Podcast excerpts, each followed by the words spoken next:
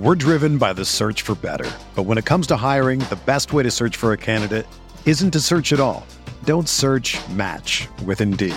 Indeed is your matching and hiring platform with over 350 million global monthly visitors, according to Indeed data, and a matching engine that helps you find quality candidates fast.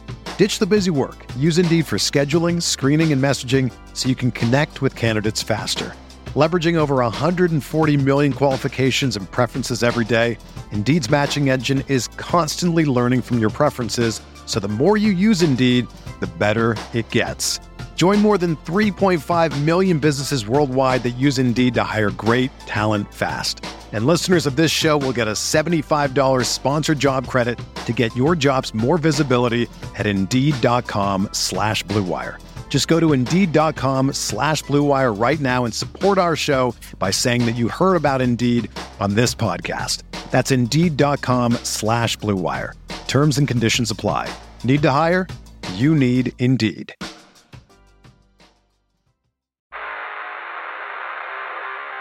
You don't want it. You don't need it. But you're going to get it anyway. The Kevin Sheehan Show. Here's Kevin.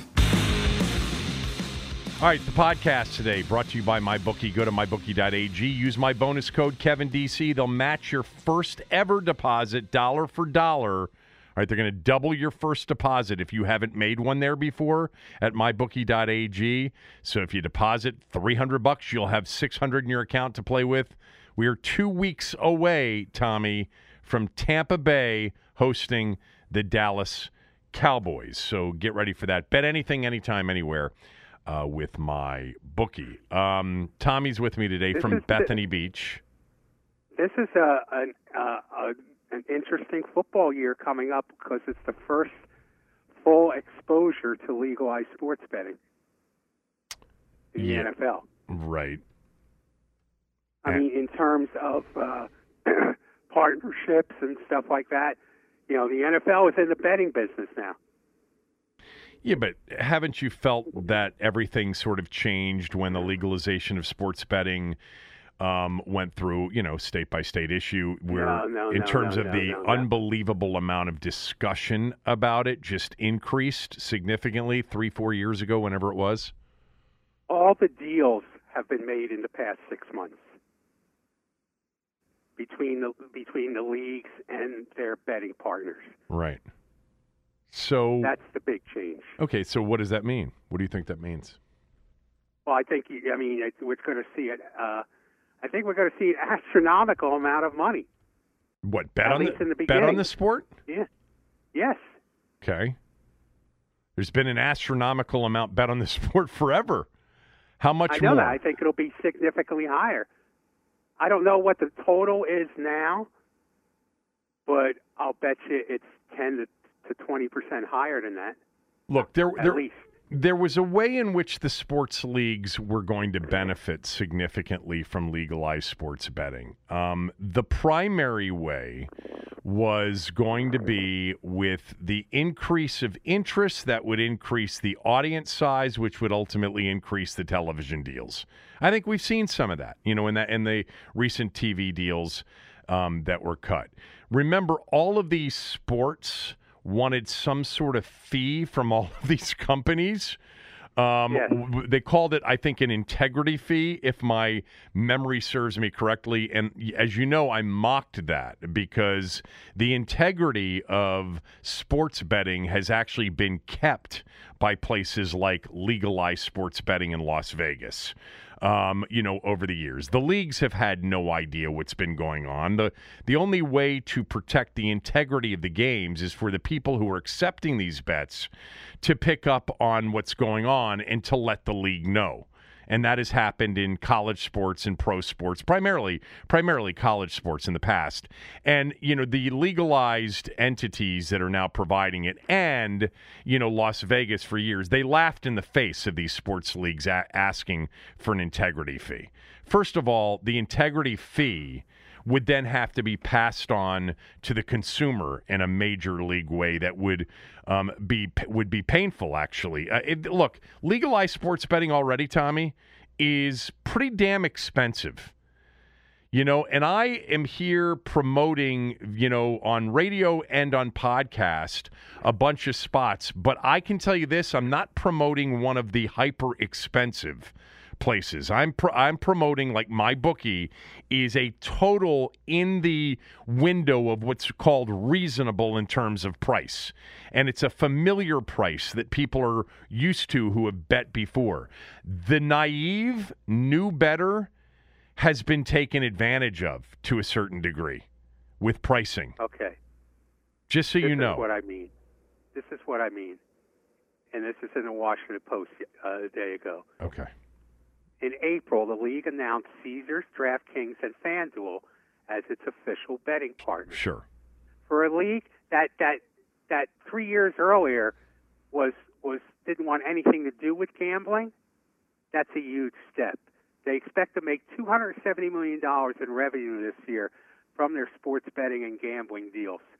And uh, according to an executive president with the NFL, you can definitely see the market growing to $1 billion plus of league opportunity over this decade. Advertising deals you're talking about with the league. Well, but but they didn't. I mean, you're advertising a product that the league uh, claimed didn't exist. Yeah, but what I'm saying what is happened in the uh, this we're about to enter a different era in sports betting right now. Right. I don't know why you can't see that. No, no, no, no. It's it's not that I don't see it. I, I've seen it coming period over the last couple of years. But but I'm ta- we're talking about two different things. You're talking about the NFL running ads for sports books that sports books are paying for, like a normal advertiser, like Miller Lite would in the past. That's happening more and more, and it's increasing the ad dollars for the league. Is that what you're referring to? Yes. Okay. Well, that's been slowly building here for the last couple of years. That's one way in which the these sports leagues are benefiting from the legalization of sports betting and the acceptance of it. The acceptance of of allowing these people to buy ad time on games uh, and anything else that's you know uh, league related. What what they what the league initially wanted was a lot more than just this. They wanted, in addition to, by the way, the increased interest in the game, which is what also legalized sports betting is providing, is you know eh, more more people interested, more viewers, and able to you know leverage that into bigger television deals, etc. The league also wanted an integrity fee, which the sports books all pushed back on, and then the league basically gave up on it because they realized what a ridiculous ask it was. But if you're talking about like the ad dollars going up, and this is going to be an all-time, yeah, I would imagine this year's going to be the number one year in terms of DraftKings and BetMGM and all the legalized sports books buying ads on sports products. Of course. That was coming too, but that'll just continue to get bigger and bigger, I would assume. Okay. Okay, what? I'm not, okay. You seem to think that I was like, uh, you know, not recognizing that the NFL and other leagues are benefiting from legalized sports betting. Of course, I realize that. But no, they, I didn't but it, say that. I, I just say it, this winter, yeah. this off season, there was a dramatic change in the NFL and sports betting. What was they that change? You haven't been par- specific. They entered into actual partnerships with sports books. Ad sports. A league that that a league that uh, had nothing to do with sports betting. What are the partnerships? I just told them to you. Tell me again. DraftKings, Caesars, and FanDuel. No, what are official the, sports what's, betting partners? What's the nature partners. of those relationships? I'm not sure of the details. I'm looking for it. Well, there. It will also include, uh, eventually, probably by 2022, sports books in stadium. Of course, but we've sort of seen that coming here recently. I mean, we've had our NBA team put a sports book in their arena. Yes, but the NFL and the NBA are two different things. Okay. I, the relationship, look, I'm asking you, you're the one that, that has recent information. I didn't read any sports gambling story in the Post, especially if it was written by a couple of the people that have been covering this, because I don't think they know anything about it. But that's beside the point. I would guess that the significant increase in revenue for the league is through an advertise accepting advertising on their um, on, on, the networks being able to accept advertising from DraftKings and FanDuel and all the big ones that are now, you know, in the middle of a game, we're going to see more spots for these ads. That would be the the big change, but it's not even that big of a change because we've seen it a little bit coming. We've certainly seen it maybe not in the middle of an NFL Sunday, although I don't know, it seems like we have for a couple of years now. But if you're telling me that there's like a big difference this year because of legalized sports betting, unless it's because there are more states on board and more coming, okay, that makes sense. But my God, I mean, okay. the networks like ESPN and CBS and Fox and NBC, they have, you know, they've they went headfirst into discussing gambling content once the legalization of sports betting came and the NFL and all these other sports leagues started to relax some of their restrictions or requests on gambling discussion. We see it now on crawls, we see it in games, we see you know, we see alternate channels for, you know, in-game betting. I mean, that's something that also Ted and Mon in and uh, and what's the name of their company? Monumental. Is it Monumental or Monument? Monumental. That's something they were running on like an alternate channel on uh, you know the alternate NBC Sports channel was like in-game betting odds. Anyway, sorry. I, I didn't mean to. Okay. I didn't mean to open the show by shooting down something that you thought was big, and you might be right. Not necessarily something that's big. I meant something that is big and new. Some big new news. I mean, I if it's just that they're spending more and the league's making more off of their ads and sponsorship deals and their network partners are making more. I just think we've seen the build to that. Um, but anyway, um, I'll read. I'll read the story. I'll read the story. The 200. What did okay. you say? 250 million of new revenue this year. 270 billion million this year. Okay, 270 million dollars in what? New revenue? You're saying? From uh, from legalized sports betting. My guess is that a lot of that comes through, you know, these ad partnerships and sponsorships with the league, you know, picking certain ones or maybe even teams picking certain ones. I thought that had started earlier. I know it started with the networks earlier. It seemed to, anyway. Can I can I just turn this into just a a just a slightly larger conversation? I don't know what the date I don't know what the data says. I am very interested to see what the data says with respect to the increase in sports gambling state by state. I mean, going into the states that have legalized it to see what their projections were in terms of overall handle revenue. Um, it's really handle, and then you get to like a net revenue number, what their net, you know, what they take after you know, wins and losses and fees and everything else. Um, I'd love to see where they are versus where they projected to be. Because from the very beginning, I said to you that I think this is going to be really big in some places, and in other places, it's going to be very disappointing. And I know that the early look, we had a pandemic. So, you know, where people were forced to go to a physical location to place bets, obviously 2020 was majorly impacted. Um, we now have, you know, apps and the ability to bet via an, via an app or a website without having to go to a physical location. That that was crucial. Early on, I said that was an absolute must. Um, but the the next big thing is somehow figuring out, Tommy, a way to allow people to bet on credit. The, the people who have been betting for long before the discussion even um, became a discussion about legalization of sports betting, they've been betting on credit. They don't go to their bookie and give them $500 before $550 or let's just call it $110 before they make a $100 bet. You have to do that in Vegas where it was legal, but most of the money that was bet was bet illegally on credit. So you picked up the phone in the old days or you've been on a website in more recent years and you've wagered and you've had credit. So you don't have to come up with the cash before you wager. You know, and that's a big deal. And people that have been betting illegally bet much bigger because of it and ultimately probably lose a lot more too. By the way, there's a collection issue. There's always been a collection issue. I can remember many stories about certain kinds of collections back in the old days for people who weren't paying.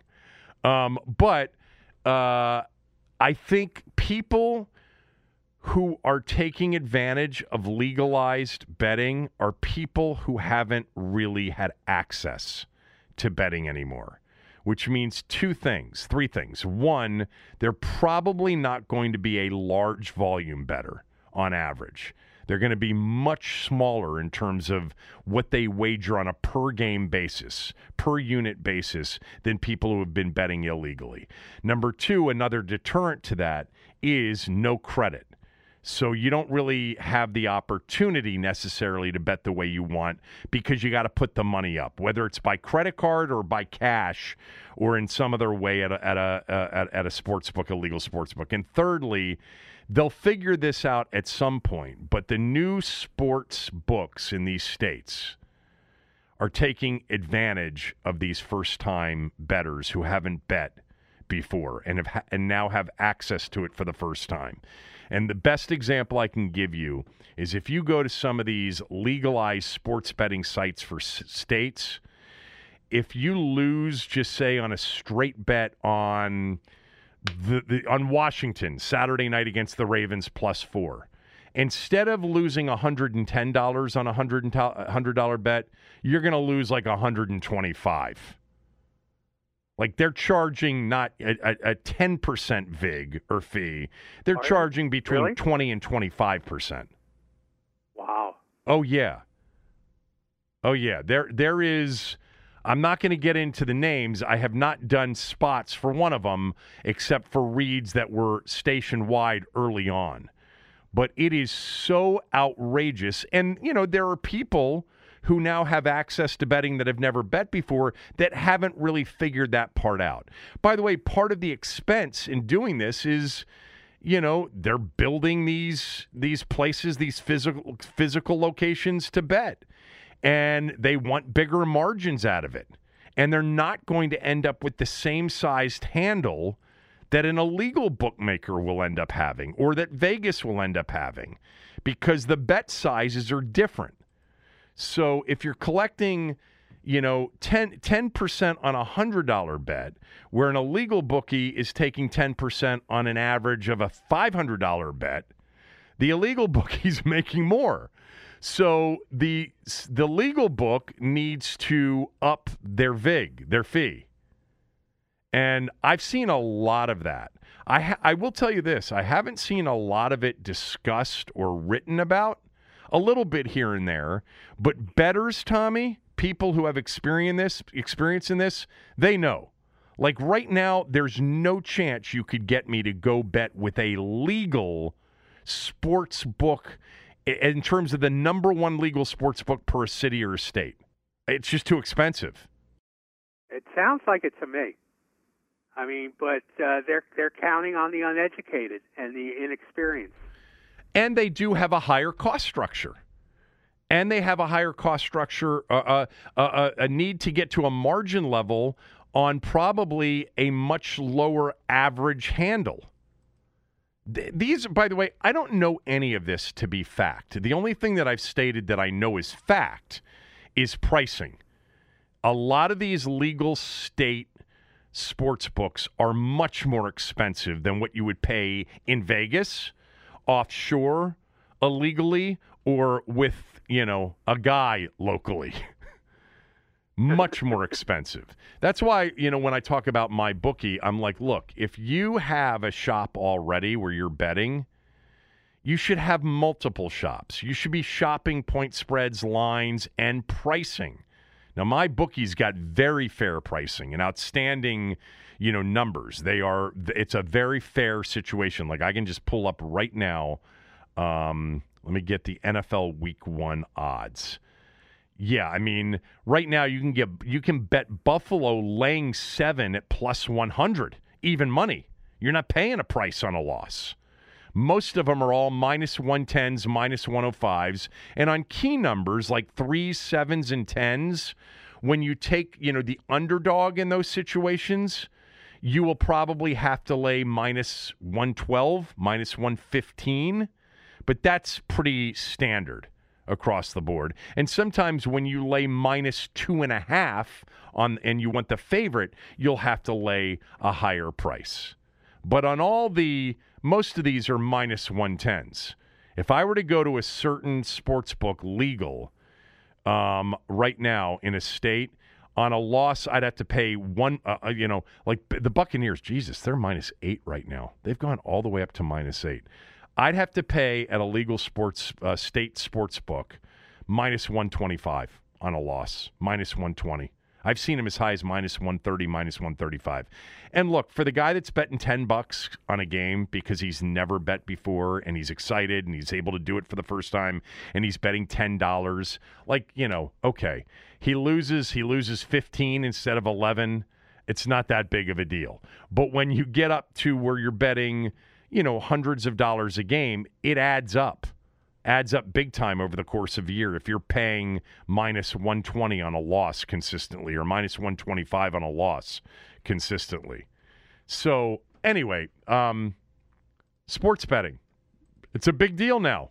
It's a much bigger Yes, deal for is. more people. And it's I wonder if we'll ever we'll ever get down to the uh, sports book.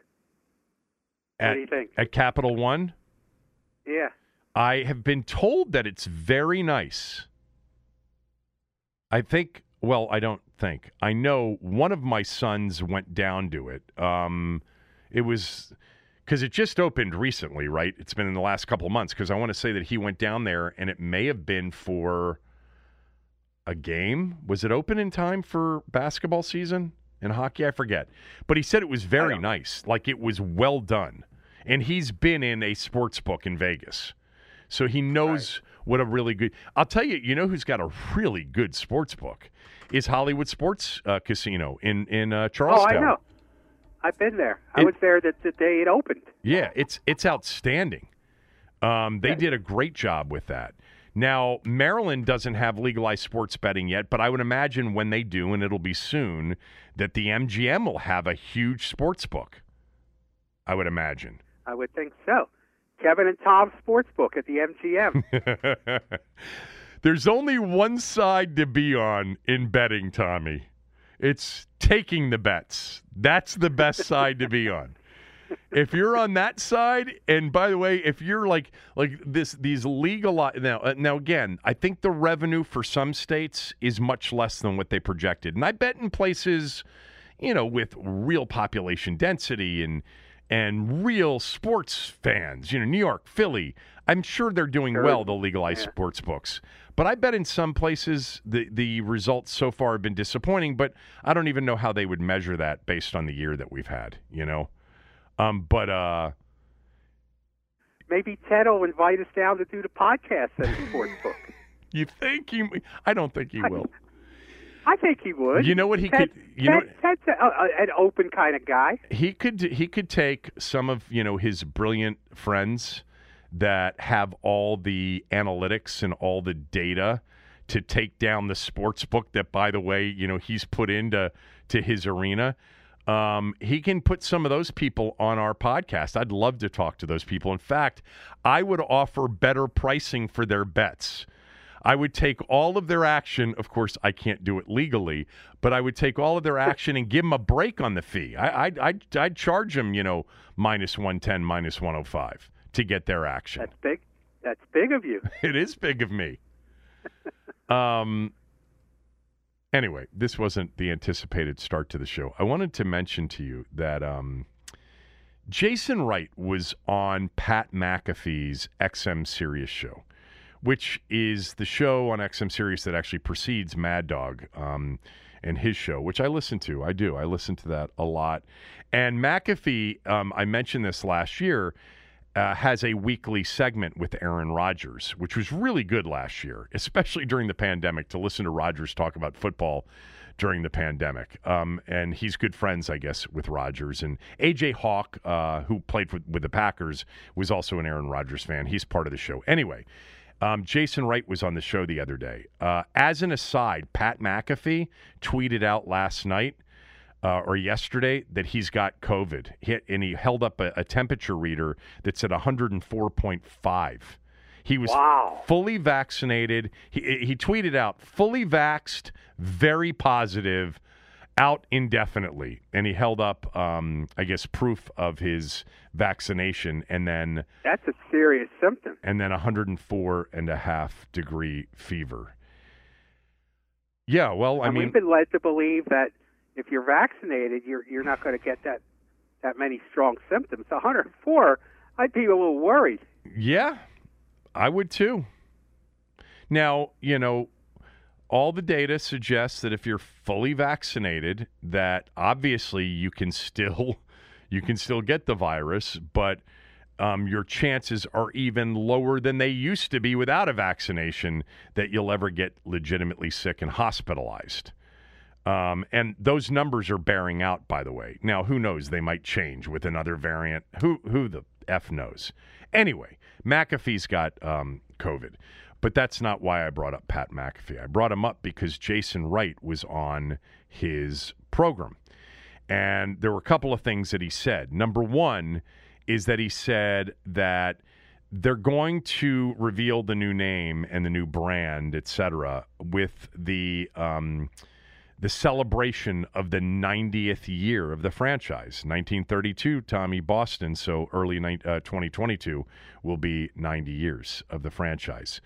Um, and then he said something else that was pretty interesting. He was asked about, you know, if he's worried about the name getting out. By the way, I don't know if I told you this the other day, but when we talked about, you know, the making of the brand where they, um, where Jason Wright bleeped out, you know, they covered up the three names that he gave Ron Rivera and Martin Mayhew. Remember from last week? Yes. So Ben Standig, he's like, "Do you really think he was saying one of the three names?" And I'm like, "I don't know." And he said, "Well, think about it. There's a camera person at least in the room, maybe a couple of other people. They don't want anybody to know where they are. He he, he probably gave three names that aren't in the running at all. Um, and then to some extent, he sort of confirmed that. He confirmed that on this Pat McAfee show when he answered about the concern that it'll get out. And he said, quote, there's a whole lot of misdirection that needs to be done here to not really give away where we're going, which is the flip side of transparency. You know, you can only be so transparent to not shoot yourself in the damn foot. So, yeah, we're going to have to throw some misdirection out there. But honestly, what I'm more petrified of is going out there with a name and then being in trademark court hell for three years because we didn't do our homework. I don't have time for that. So that's what I'm more worried about.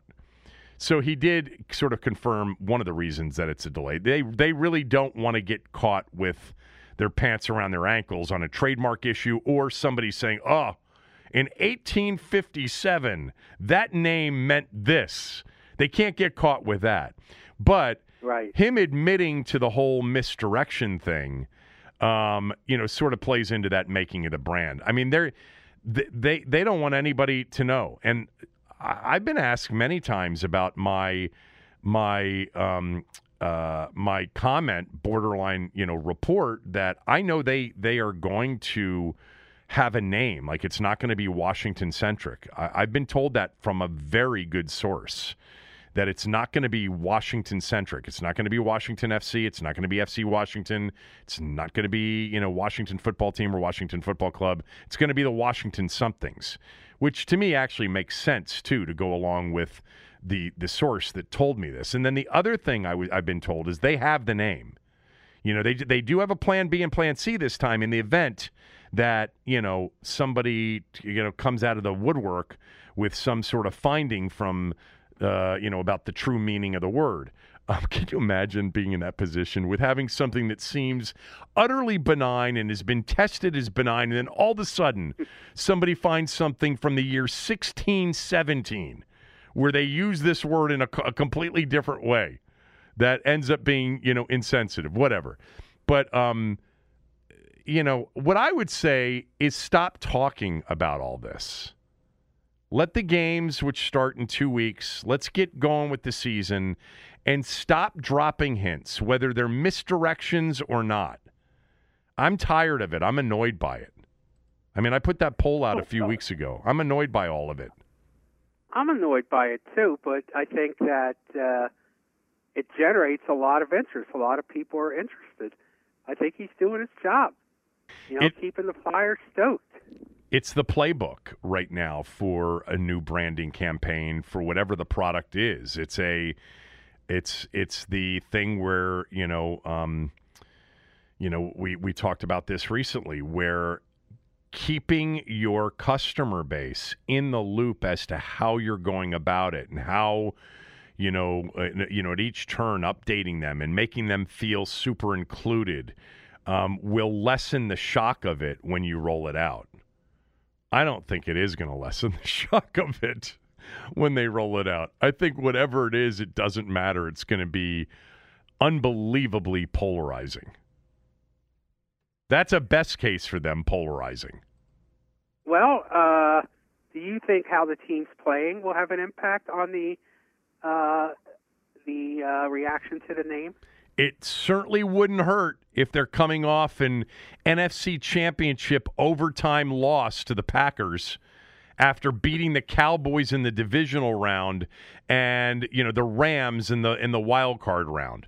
Certainly wouldn't hurt after a four, after a 12 and 5 season or an 11 and 6 season And the other way around too. and the other way around. Disappointing season. People will be ready to jump on and and rip them for the name. No doubt. That'll Yeah. happen too. Um, so there were a couple of comments yesterday uh, from Jack Del Rio that I wanted to play. Also, Landon Collins said something. Uh, we've got other things to get to as well. There was a big announcement yesterday at ESPN. Um, we'll get to all that right after these words from a few of our sponsors. We're driven by the search for better. But when it comes to hiring, the best way to search for a candidate isn't to search at all. Don't search match with Indeed. Indeed is your matching and hiring platform with over 350 million global monthly visitors, according to Indeed data, and a matching engine that helps you find quality candidates fast. Ditch the busy work. Use Indeed for scheduling, screening, and messaging so you can connect with candidates faster. Leveraging over 140 million qualifications and preferences every day, Indeed's matching engine is constantly learning from your preferences, so the more you use Indeed, the better it gets. Join more than 3.5 million businesses worldwide that use Indeed to hire great talent fast. And listeners of this show will get a $75 sponsored job credit to get your jobs more visibility at Indeed.com slash Blue Wire. Just go to Indeed.com slash Blue Wire right now and support our show by saying that you heard about Indeed on this podcast. That's Indeed.com slash Blue Wire. Terms and conditions apply. Need to hire? You need Indeed. The best way to learn a language? Immersion. Living where the language is spoken and using it every day. But if that's not in the cards this year, you can still learn a language the second best way, and that's with Babbel. Be a better you in 2024 with Babbel, the science-backed language learning app that actually works. Don't pay hundreds of dollars for private tutors or waste hours on apps that don't really help you speak the language. Babbel's quick 10-minute lessons are handcrafted by over 200 language experts and help you start speaking a new language in as little as 3 weeks. Babbel's designed by real people for real conversations, and their tips and tools are approachable, accessible, rooted in real-life situations and delivered with conversation-based teaching so you're ready to practice what you've learned in the real world. Here's a special limited time deal for our listeners.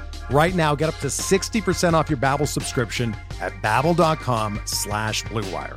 That's 60% off at babbel.com slash bluewire, spelled B-A-B-B-E-L dot com slash bluewire. Rules and restrictions apply.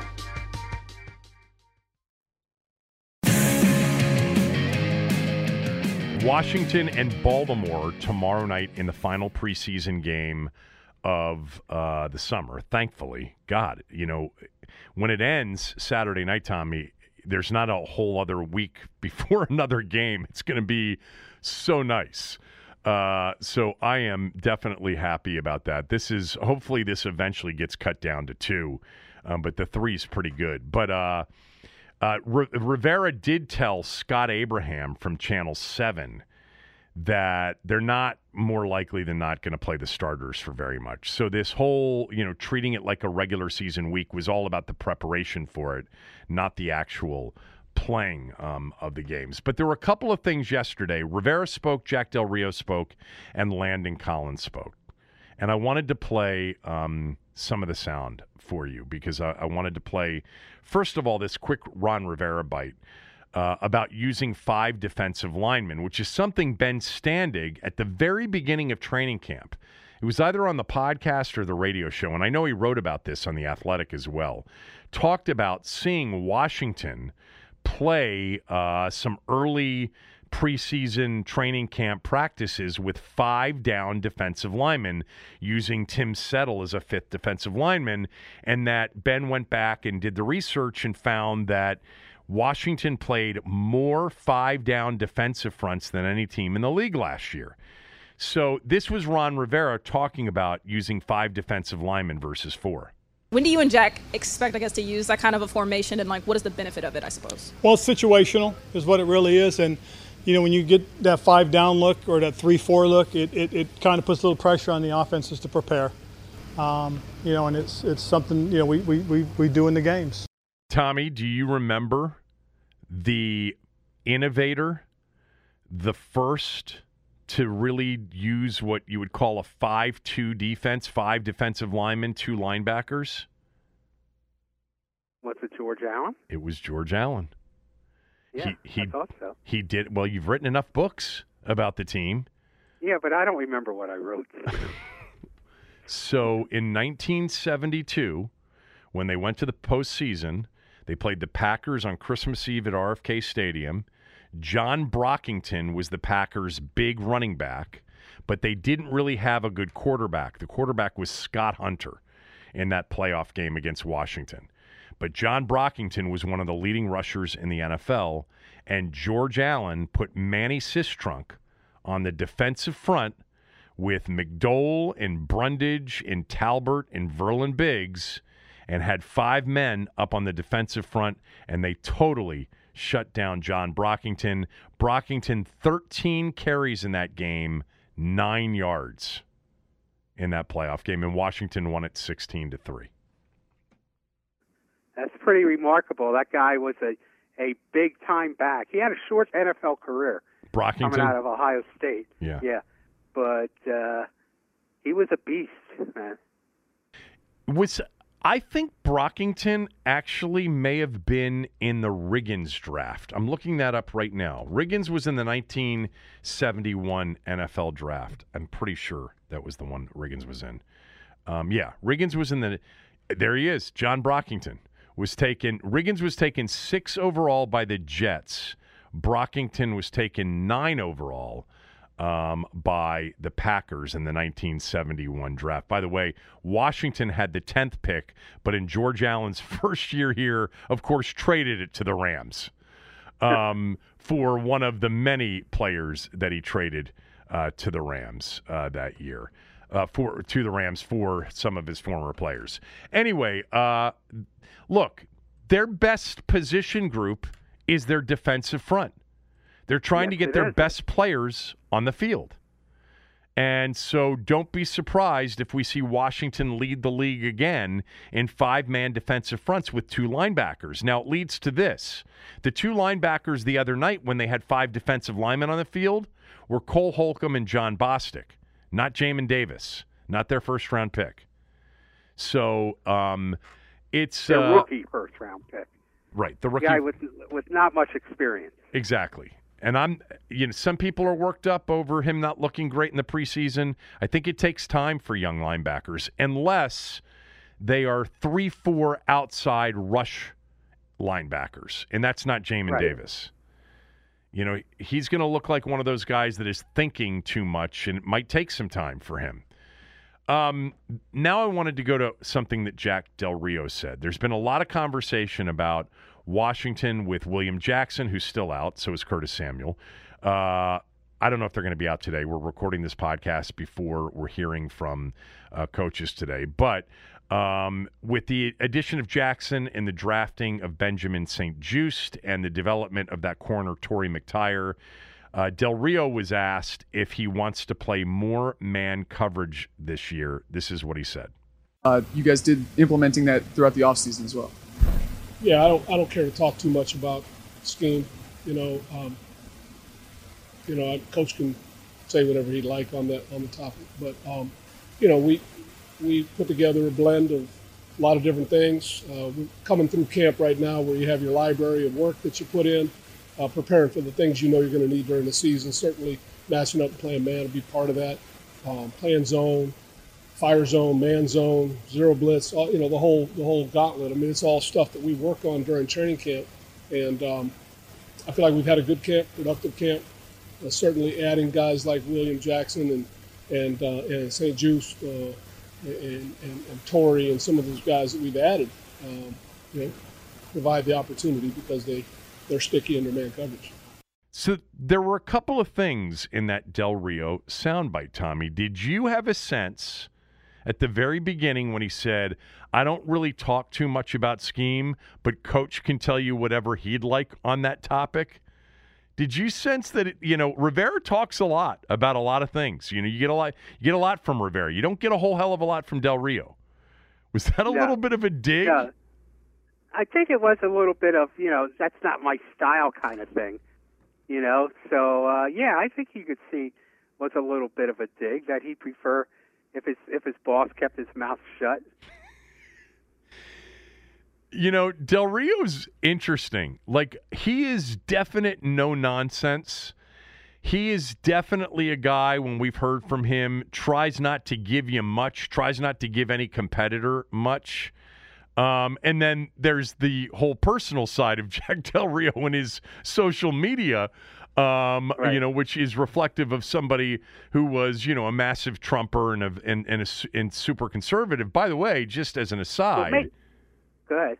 he he's fully vaccinated. Not that you know, and I said this on radio this morning. Not that eh, people who are anti-vaxxers are all you know conservative. They're not. You know, they they're a mix of everything in this country. If you look at the the people who aren't being vaccinated, but he was asked about vaccinations, and he said real quickly. It was a very short answer, and I'm paraphrasing.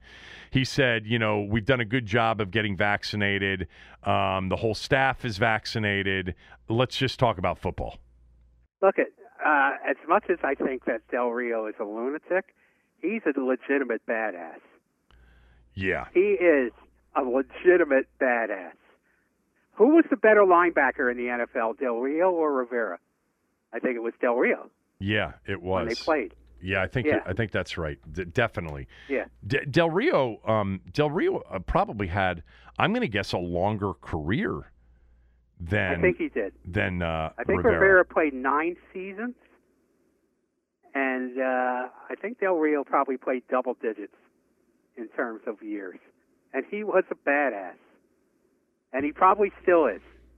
I want to look that up. Jack Del Rio. I want to see how many seasons he played. Um,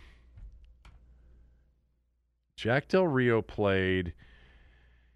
Well, he didn't play that many. Se- he played. He played eleven years. He played eleven seasons, and he played, by the way, for the Cowboys against Washington. He was on that Cowboys team. He started on those first Jimmy teams that that that started to make the playoffs.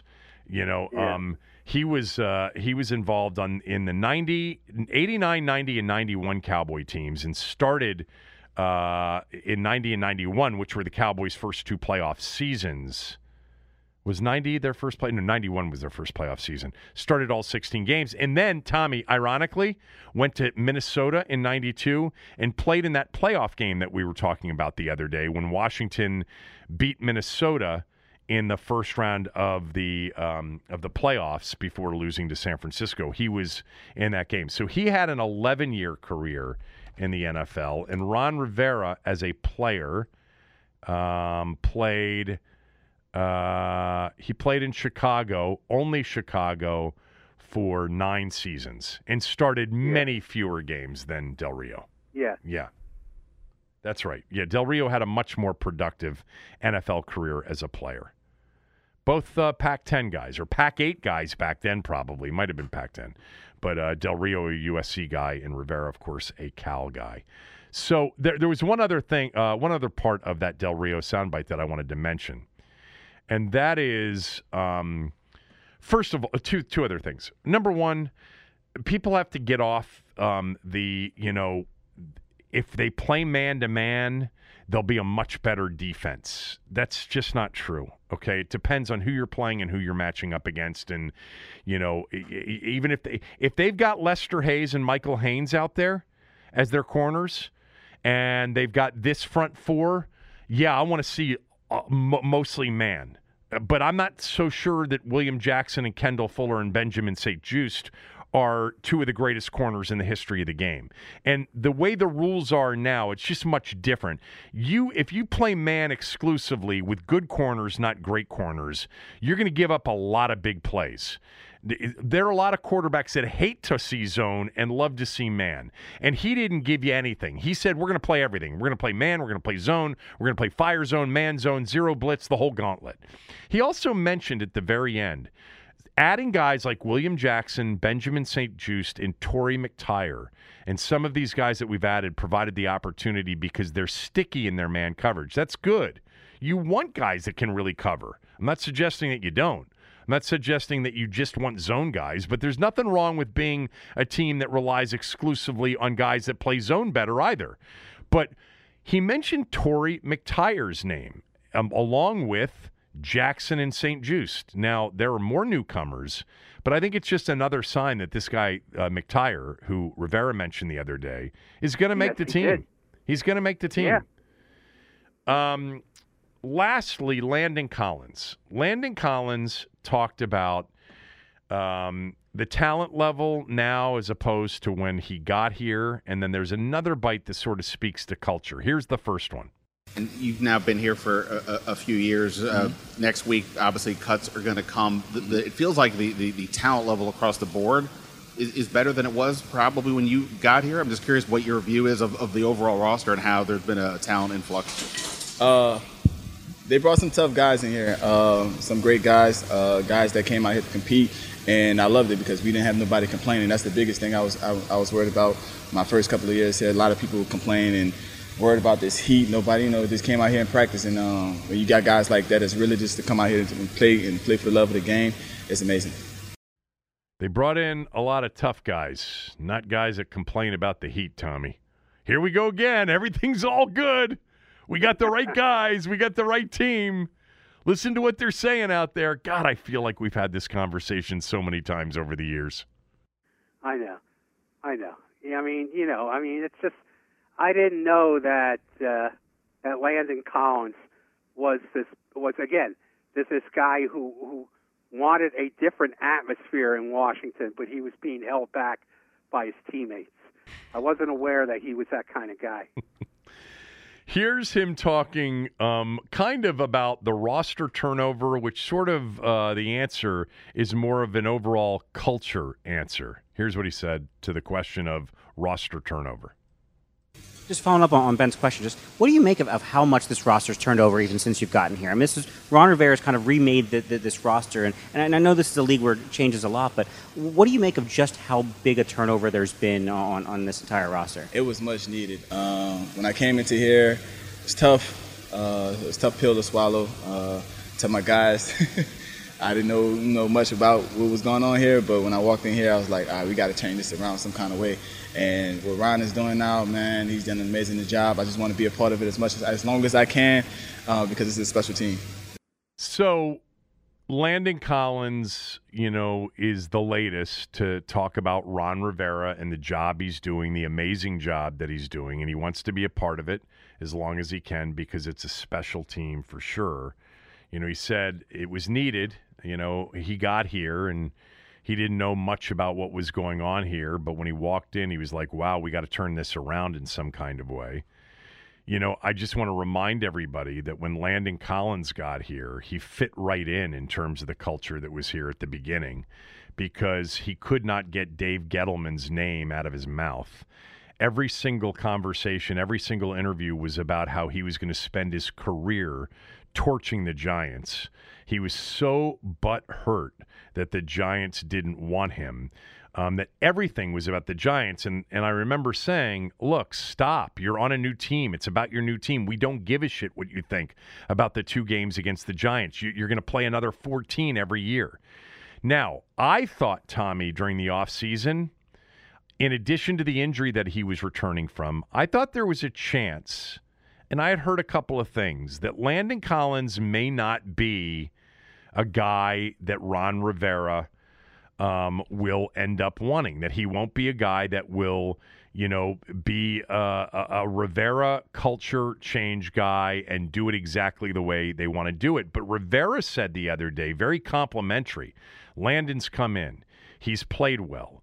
He's really bought in to what we're doing. He's really immersed himself with his teammates. I think, you know, and I think I mentioned this the other day, and I think I may have played that soundbite that I thought Rivera was sort of saying we gave him a chance because he's a good player and he really did, you know, do it the way we wanted him to do it. He's bought in, which is great. I think Landon Collins can be a really good player, a really good in the box safety.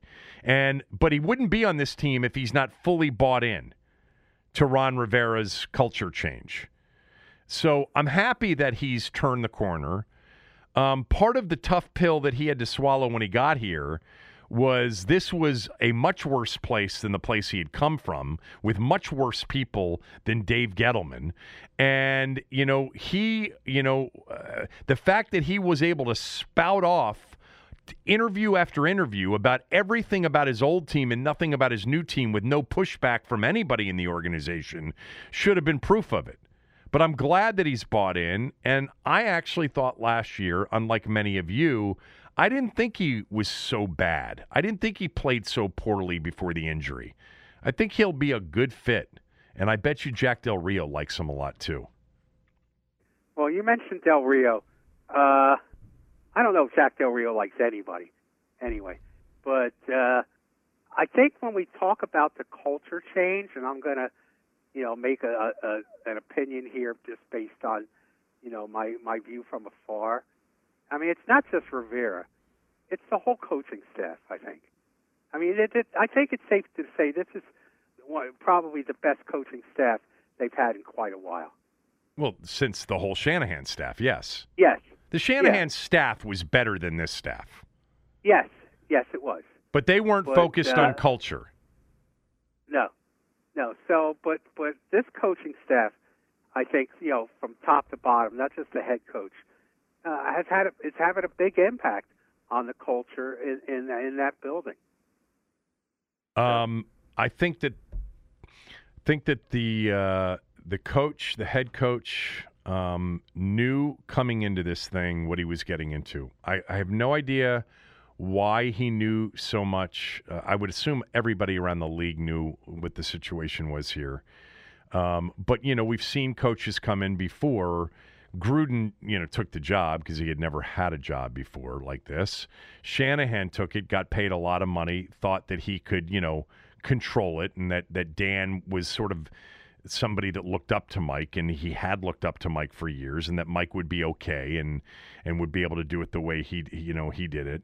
I still think it would be interesting to see Rivera's contract to see what he has built into that contract in terms of ownership involvement, but whatever. Um, I think that he came in eyes wide open. Uh, I think he understood this is a mess. He felt that he said as much because he compared it to Carolina when he got there when they were 2 and 14 the year before and he seemed to embrace the opportunity of a turnaround and to be a part of that. Now, he also, as Mike Silver pointed out before he joined the organization, thought that the roster was promising, especially on defense. Maybe he doesn't take this job if Montez Sweat and John Allen and Daron Payne and the number two pick and the opportunity to get to get Chase Young doesn't exist. Maybe he doesn't take the job without the the ability looking at it to turn it around relatively quickly. But he's talked about a culture change since the moment he's gotten here. And I think Jason Wright sort of understands to a certain degree how much of a mess it was. And I do feel good about him and the staff and the football operation right now. I may feel differently two years from now if they go 6 Yeah. and 11, 7 and 10, don't make the playoffs, and Dan, you know, fires up, you know, uh, Washington uh, Argos one um, to go get the top prized free agent. Uh, but you know, for now, it, I feel as good as I did back in in 2010 about a potential turnaround. The difference is this this roster has much more talent and, isn't on the Much verge more. of getting hit with a 36 million dollar salary cap penalty, Yeah. which was crippling to the team. Yes, absolutely. So I mean, the, the roster that Mike took over was so, so devoid of talent, and they needed so much. so much, so much. Yeah. Um, okay. Uh, what they, what they, what this team needs, though, and still needs, is a quarterback. They do. They do. I um it's funny, I took the conversation that we had the other day to radio and took calls on it. I think I think it was a really a really interesting point that you made the other day and I just I can't wait to see regular season games to see whether or not they're letting Ryan Fitzpatrick be Ryan Fitzpatrick or if they're trying to coach him to be different because they feel they've got a really good team around him. Yes, I mean, it's a real question as to whether or not he's the right fit. You know, Teddy Bridgewater was named starting quarterback in Denver yesterday. I actually thought it was going to be Drew Lock. And I think what Vic Fangio decided was we have a really good team around the quarterback.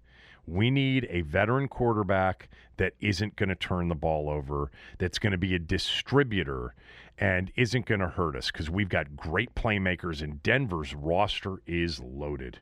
They have done a great job here recently. The receivers, Jeudy, Sutton, Hamler, uh, KJ Hamler, Noah Fant as the tight end, Melvin Gordon, and now Javonte Williams in the backfield.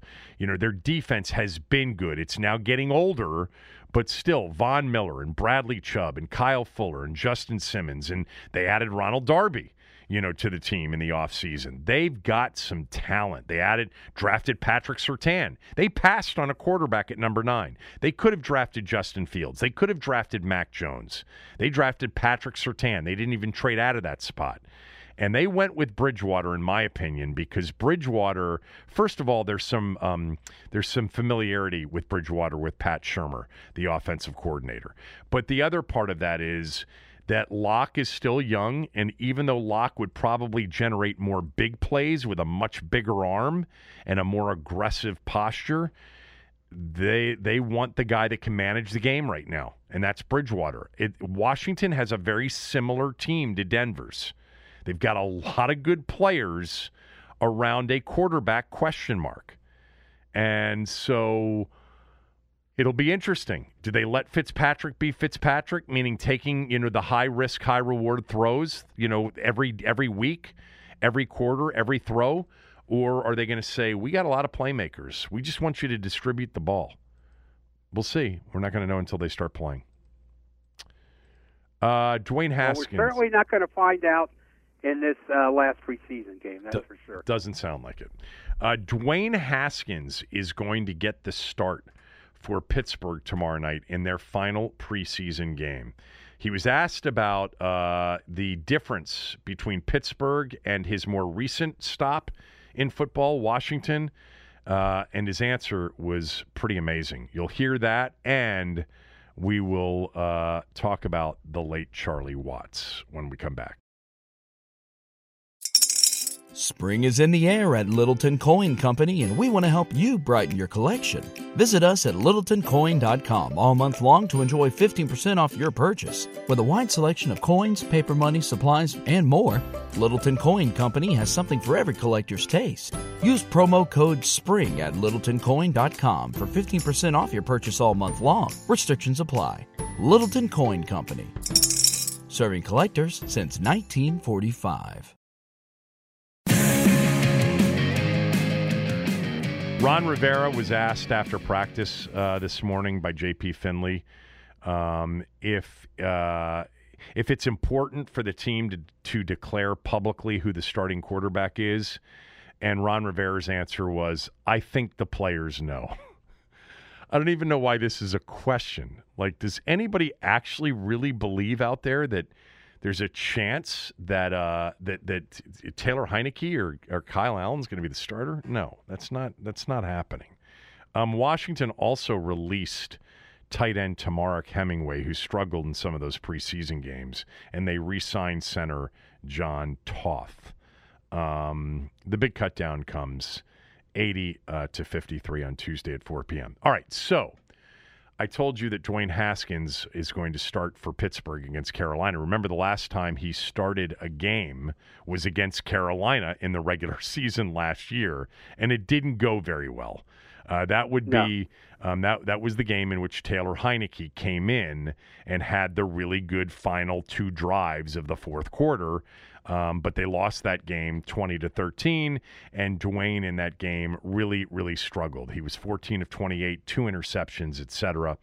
Um, and uh, and they got beat. Now that game, you know, started with the Steven Sims, you know, fumble on the punt that that led to um, a quick lead uh, for uh, for Carolina. Anyway, um, so he was asked during a press conference yesterday about um, getting the start against Carolina, and here was part of what he said. He said the following quote. I think that Coach Tomlin does a great job as far as giving you a scouting report of who you're playing that week. I've never really had that before. Closed quote. So he just dumped on two coaching staffs, three coaching staffs, if you count Bill Callahan. yeah. I mean, uh, Paulie, um, our good friend Paulie, who calls into the radio show all the time, said, Read this shit. This guy just doesn't get it. Lavero was right. It's RG3 all over again. Always someone else's fault. Maybe if he wasn't planning stripper parties or flying IG models in town, he would have gotten the scouting report earlier in the week. I mean, come on, Dwayne. Do you, do, really unbelievable. Do we really think at the professional level that you didn't get a game plan? And then maybe it's semantics. Maybe he got the game plan, but there wasn't like a scouting report. But the game plan is kind of the scouting report. Hey, uh, well, that guy. you know, maybe part of the problem is this: the time when he got the game plan in his hand, it was the first time he saw or heard any of this since he didn't show up for film work. Well, maybe he left too early, got in right after they handed it out, and left too early to find out if uh, if they were going to discuss it anymore. I don't know. I mean, come on, Dwayne. Seriously, like you you didn't get game plans, you didn't get scouting reports. Nobody's going to believe that. Um, and there's a lot of lowlifes out there that owe me an apology on that guy. Do I owe you an apology on him? No, no, you're not a lowlife. I okay. I, I got crucified uh, for some of this stuff. I mean, I was accused of being a racist. Well, I mean, by a lot of people. Well, you were accused of being a racist, and so was I for the whole RG three thing. I know, I know. Um, you know, I'm rooting for him. Part of it is because I want to be proven right that you know he does have talent and that it can be seen in some way because I do think he's got talent. And I do think that there's something to him. Obviously, I did not, as many of you think, I did not buy into Dwayne Haskins. That never happened. I always said I want to see more. I see I saw something in that first year that said that this isn't above him, that he's got tremendous talent, and I want to see it. And by the way, they picked him, you know, fucking 15 overall. So let's try to give him a chance since there was nobody else that could play. So I wanted to see him all 16 games last year. What I didn't know, and I found out, you know, it's part of last offseason leading, is just the maturity issue that was um, really holding him back. And look, if he doesn't make it with a guy like Tomlin, he's not going to get regardless of the talent he's not going to get many chances if if tomlin doesn't get through to him i don't know who will uh, somebody will think that they can get through to him but you can't you know you can't say that i got a scouting report first time that's ever happened i've never really had that before really uh, hopefully urban meyer and and and and and uh, and and ryan um, and ryan kelly gave you some uh, some scouting reports in college, uh, but you definitely had him at the NFL level. That's just that's just not true. There's nothing true about that. And it's sort of sour grapes to sort of throw your previous coaches under the bus when really look in the mirror. You have yourself to blame Yeah. for everything that happened or most of everything that happened. Because Yes. they were a mess when they picked him. You know, you had a lame duck Yes, coach and nobody in the organization wanted to pick him there. And so it wasn't the easiest of situations to come into. Anyway. No, but he he made it he made it much easier by by demanding to wear Joe Theismann's number before he ever took before he ever walked into the building. Yeah. That certainly made things easier. Yeah, no doubt. Uh, Rachel Nichols gone from ESPN. Gone. Malika Andrews will be the next star, female star at ESPN. She is fantastic. I don't really have much to say about Rachel Nichols. I, I said during the whole Maria Ta- Taylor Rachel Nichols thing, God, this has just got to be the biggest pain in the ass for ESPN because most people don't even know who these people are.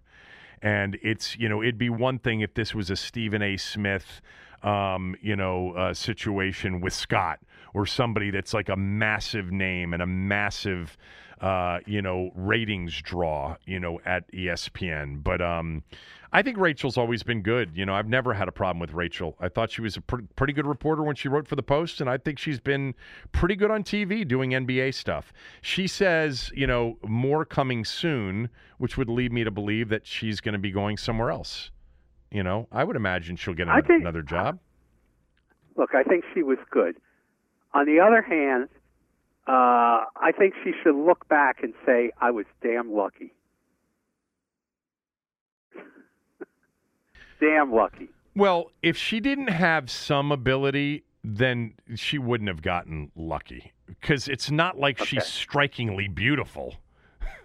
I mean, Uh-huh. do you think she is? But she's, I think she's uh, exotic looking at some time, some Okay. some people. All right. I mean, you know, whatever. Uh, I thought she was pretty good. I mean, I think she was pretty good as an interviewer. Um, I didn't watch the jump that much. I would watch it every once in a while um, in the uh, during the playoffs. But whatever. I wish I wish her the best. She's a Churchill go- girl. Yeah, Mo- Moko. She, she was good. Yeah. She was good. I liked watching her on TV. All right. Um, Charlie Watts passed away at the age of 80 years old, and man, the outpouring from people um, about the death of the Rolling Stones drummer um, was really cool to read. I mean, I've spent the last couple days just reading from everybody. I mean, this happens, and it's happened a lot, obviously, over the last couple of years. Just think about all the uh, different musicians, rock musicians specifically, that have passed away. Um, but I know you wanted to say something. Well, I mean, I read this one story. You probably read it too, so I'm probably telling you something you know. Uh, apparently, in Keith Richards' book, uh, he talked about there was uh, a fight in the 70s when Mick decided that on their next tour that they should be Mick Jagger and the Rolling Stones. And then he referred to Charlie as, quote, my drummer. This did not sit well with Watts. He came to Mick's room, picked him up, and hung him out the window, fifth floor window. Hmm. he then asked Mick if he wanted to apologize. Mick was screaming and weeping as he dangled over the traffic. He apologized profusely, and Charlie hauled him back in. This ended the Mick Jagger and the Rolling Stones biz. Yeah, yeah. I've I've, I've read that before um, uh, okay. about Watts. Um, you know, uh, I haven't talked to this person, but CJ did. Um, Steve Gorman was the you know uh, longtime drummer of the Black Crowes. and Steve ended up being a sports you know talk show host. He had a national show, big sports fan. And we met him one year. I don't know if it was with you or not. I don't know if you remember this, but his table on Radio Row was like two tables away from ours. And I'm a huge Black Crowes fan. And I'm like, holy shit, that's Steve Gorman. I heard that he was a sports talk host. And I went over and I ended up having like a 45 minute conversation with him when the show was over. In fact, recently, um, and when I say recently, in the last five years, when I was in Nashville visiting my sister, I had my middle son, who is a musician, and I didn't do that thing where I was like, hey, man, would you, you know, uh, give my son a lesson? Or my son's a drummer. He's he's also a guitar guitar player, but he has these studios down in Nashville that CJ told me about, and he does the sports show from there. And and so I just I texted him and I said, you know we met a couple years ago and he got immediately right back to me and he said oh my god please stop by. I remember i remember the conversation about sports and and everything that we had. And and cj actually worked with steve for a while. Anyway to make a long story short i never actually took him up on it. Something came up and i had to text him and say thanks so much we're going to have to pass. But cj said that he has told so many Charlie Watts stories over the years, and that he's just one of the all time great guys in rock and roll music. You know, and he's also, you know, considered to be, you know, among the greatest drummers of all time. I, I love, I'm a big uh, um, Rolling Stones, you know, list guy going through greatest guitarists, greatest drummers, you know, all that stuff. You know, I, I love, I, I love doing that. But he's, he's always up there and in sort of that, you know, that list of like 10 to, to 15. Neil Peart obviously is pretty much a consensus number one. But John Bonham's up there, um, yeah, Keith Moon and others. But he's he's considered a great drummer, um, and uh, I don't know. I, I to me he's always been like the quiet guy in the Stones. It's always been Keith Richards and Mick Jagger. Yeah, yeah. Uh, apparently, he had his own jazz quartet, the Charlie Watts Quartet. He was a jazz uh, drummer. He, yeah. Yes. Yeah. Look, uh, I'm not a huge Rolling Stones fan. Oh no. Uh, I mean, I know people who are big Rolling Stones fans, so I wouldn't call myself one of those. But I like them. I have a lot of their songs on my playlist, and uh, I saw them in person once at JFK Stadium in Philly in 1981 I've always enjoyed them, but I'm not. I'm probably not as big a Stones fan as you are, even. Yeah, I've seen them. I've probably seen the Stones six times.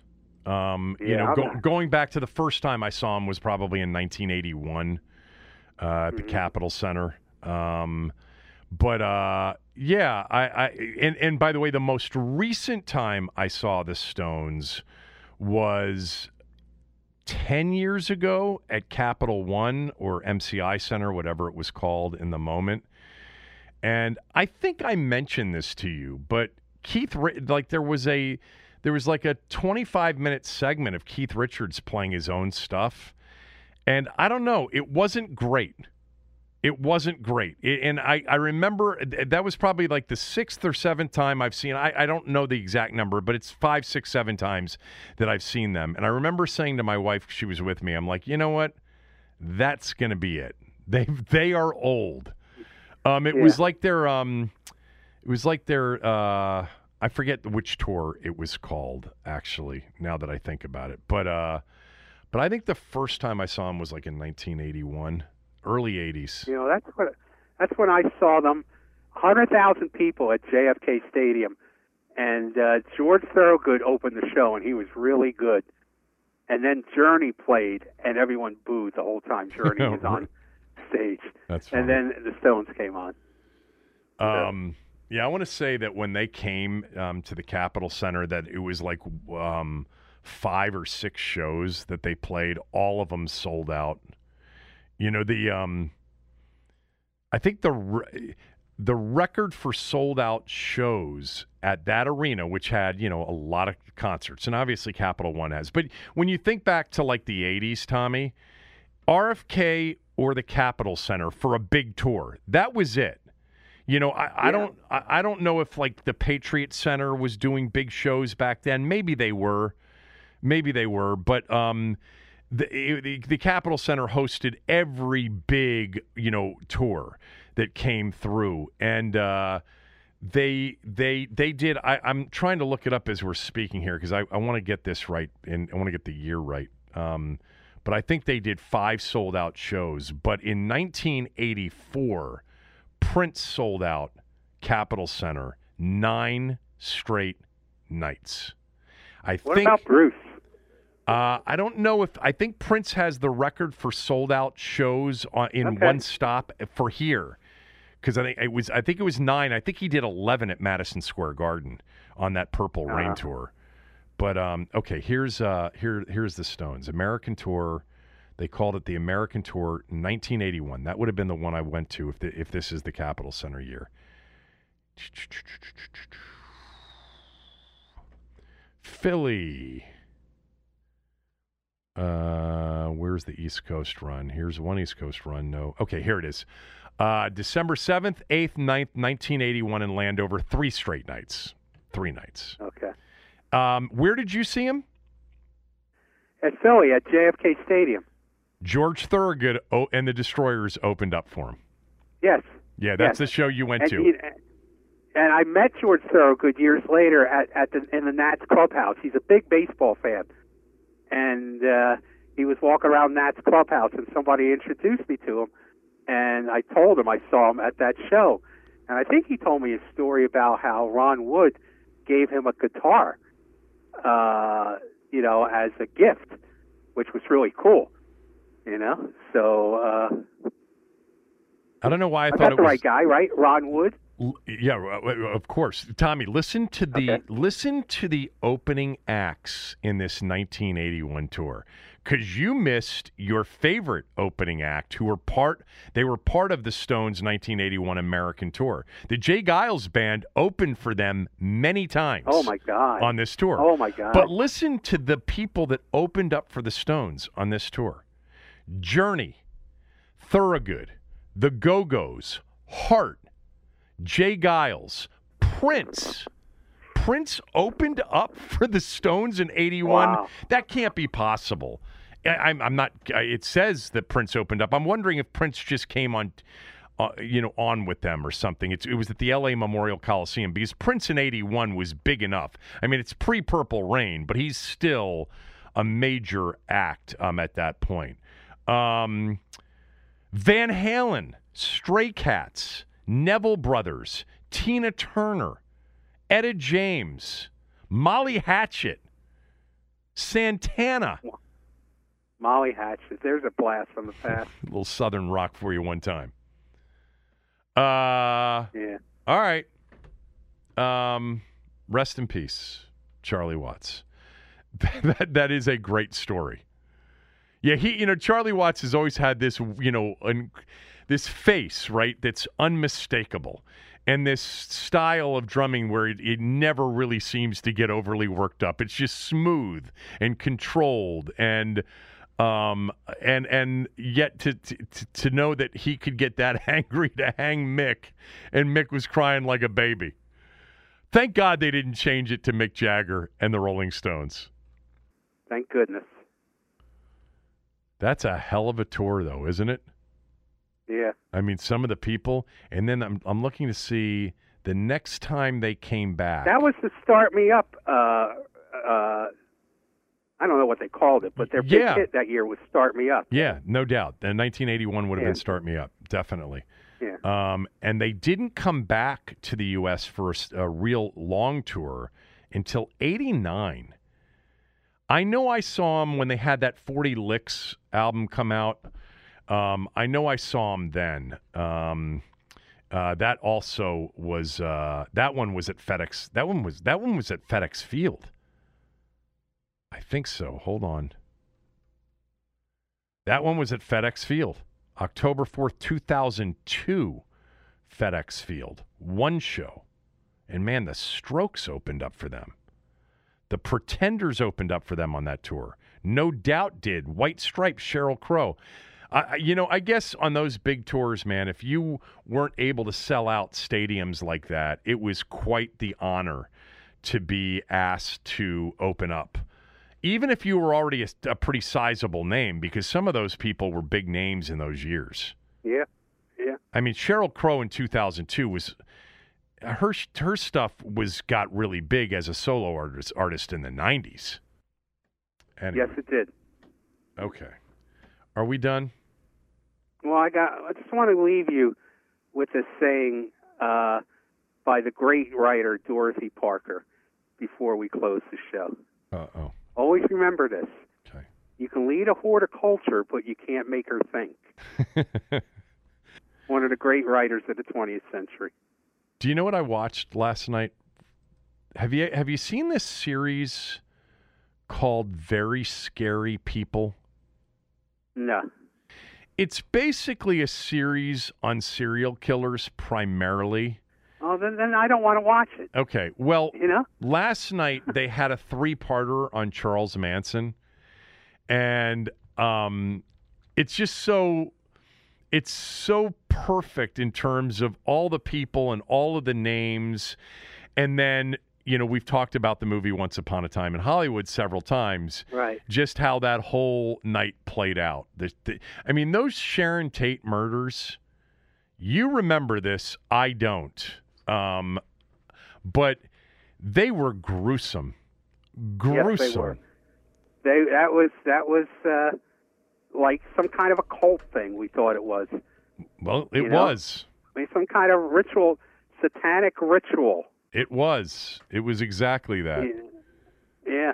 But it's got a rewritten historical ending in the movie that I love, Once Upon a Time in Hollywood, which, uh, you know, old Rick Dalton plays a big part of it, uh, and so does uh, Brad Pitt. Um, okay, uh, thanks. Uh, enjoy the beach. Tommy's at the beach down in Bethany. Um, if you're down in Bethany this weekend, walk down in front of. Do you want me to tell you tell everybody where you're going to be?